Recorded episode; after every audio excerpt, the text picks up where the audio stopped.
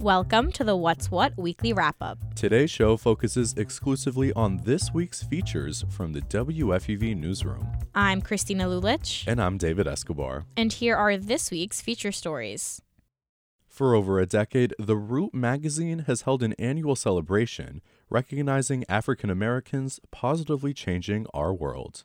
WFUV's Leah Mallory spoke to some of this year's honorees to explore the importance of celebrating Black excellence and the diversity of the Black diaspora. What we're seeing politically is the erasure of blackness. And the root has always been there to tell our story. No one else is going to do it. And that's why it's so important for a publication that reaches 6.5 million individuals that we tell our stories.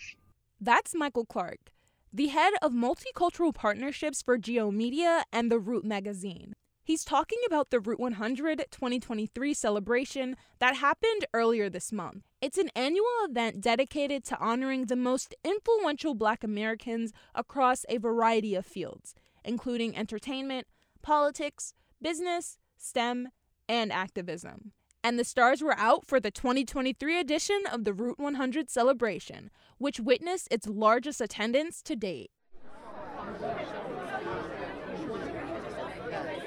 The second I entered the legendary Apollo Theater in Harlem, I was greeted by a bustling crowd. As I stood along the red carpet, I saw celebrities like comedian Roy Wood Jr. He says that the event's comforting atmosphere brings him a sense of humility about his own work. A lot of this work is selfless, and it is not always to the fiscal advantage of the people that are doing the work, but it is to the advantage of our people. And I stand in awe and I'm humbled to even be in here and be a part of this because I just tell jokes on Comedy Central. But anytime you can be in a room with people who've worked as hard as you, grinded hard as you, and want something as much as you do, this is one big release Humility is just one of the many themes I found as I spoke with honorees throughout the night. Misty Copeland is the first African American principal dancer at the American Ballet Theater. Before receiving an award for arts and activism, Copeland told me she thinks the best part of the event is showcasing what's possible for younger generations of black people we all help to build up our communities and hopefully we're setting an example for young black and brown children to be able to pursue any field and, and dream big. It's not just about what they're necessarily seeing again on TV or hearing on the radio, but it's us setting an example for what's possible for them. And actor Leslie Odom Jr., who was the Stage and Style honoree of the night, felt similarly to Copeland. For Odom Jr., being surrounded by black excellence made him reflect on his younger self. I think about the 13, 14 year old Leslie Odom Jr. You know, I think about myself when I was a kid.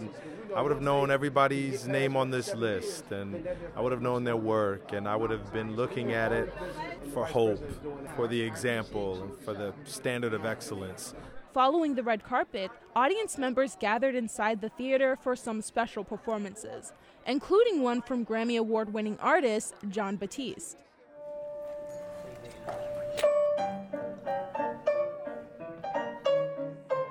Batiste said that his parents performed at the Apollo Theater for its staple amateur night two decades before and won, which he said shows the enduring legacy of black excellence associated with this historic venue.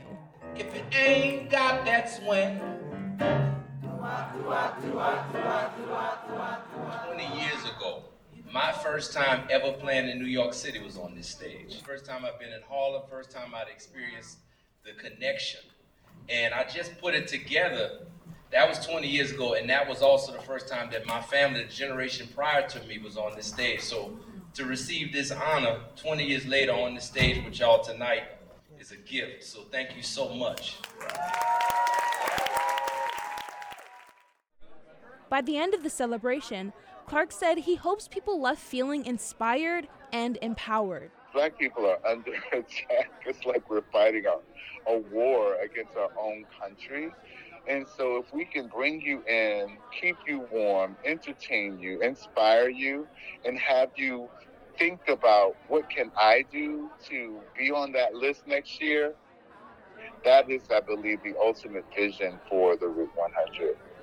And so, in its 14th year, the Root 100 celebration remains a poignant reminder of the enduring strength and diversity of Black voices, especially when they sing together in harmony.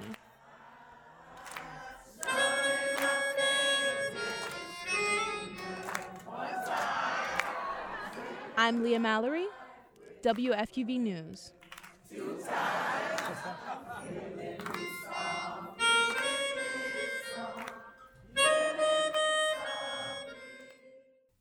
That was WFUV's Leah Mallory reporting from this year's Root 100 celebration.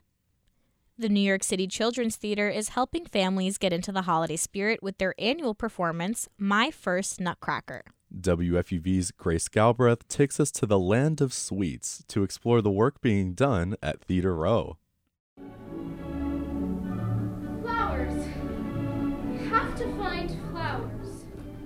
The New York City Children's Theater is celebrating their fifth year of family friendly Nutcracker performances. In addition to the famous Tchaikovsky music, the performances include narration that encourages guests to stand at their seats, dance in the aisles, and join in on the fun. Together and out into a V for very beautiful. Now bring your arms together through first position, fifth, and open to the sky. Barbara Zinn Krieger founded the New York City Children's Theater in 1996. Zinn Krieger's grandchildren inspired her to create the Children's Theater. They didn't enjoy their first time seeing the Nutcracker, so Zinn Krieger wanted to create a more kid friendly experience. So I was trying to explain to them, whispering, This is what's happening now. This is what's happening now. And behind me, I was getting, Shh, shh, stop that. Shh. We left an intermission, and I felt so bad that they didn't were not able to enjoy the beautiful music and the story. So I said, you know what? We're going to create our own story. Then create a story of the Nutcracker, which uses the Tchaikovsky music, which works with the, the, the, the same story. Only the dancers are going to have to talk so that the kids will understand what's going on. Melissa Riker choreographed and directed this year's Nutcracker performance. The shows are only 45 minutes long. It's the perfect amount of time to keep kids engaged while introducing them to the world of ballet. Zinn Krieger says that there are not many differences between regular Nutcracker performances and the Children Theater's adaptation for young audiences. The only real difference, because in fact, I think it has to be better than working for adults because you know when kids are bored, but you have to keep them engaged, and therefore it's got to be good. The Nutcracker is one of the New York City Children Theater's sensory friendly performances. The theater first started offering the performances in 2019. They're designed to create a welcoming environment for all families with children on the autism spectrum and related conditions. And we make changes in the performance, including lights staying on at a low level, uh, lowering the sound levels, and acknowledging at the start uh, to the audience that it if kids want to verbalize, that's okay. If they want to get up and move around, that's okay too. Nick Alsomo is a professional dancer performing with the New York City Children's Theater for the first time. This season, he will be playing the roles of Fritz, the Nutcracker, and the Prince. For Nick, seeing an audience filled with young children is fulfilling. It's a rewarding profession to, you know, be on stage and share something that brings you joy with other people and invite them into that. And especially for kids they can even if they can't fully grasp what's happening they can at least feel the joy and pick up on it and identify with it. And it's you know they'll remember it and want to ask questions and find a way to experience it for themselves. Nick says that children should be exposed to theater because it allows them to develop a personal connection to art. I think it's good for children to see theater as early as possible because theater has a way of telling stories in an abstract manner that allows people to connect to it from all different viewpoints. By having a story like this that sort of explains the story of the Nutcracker as it's happening can help children identify with it and the holiday spirit sooner.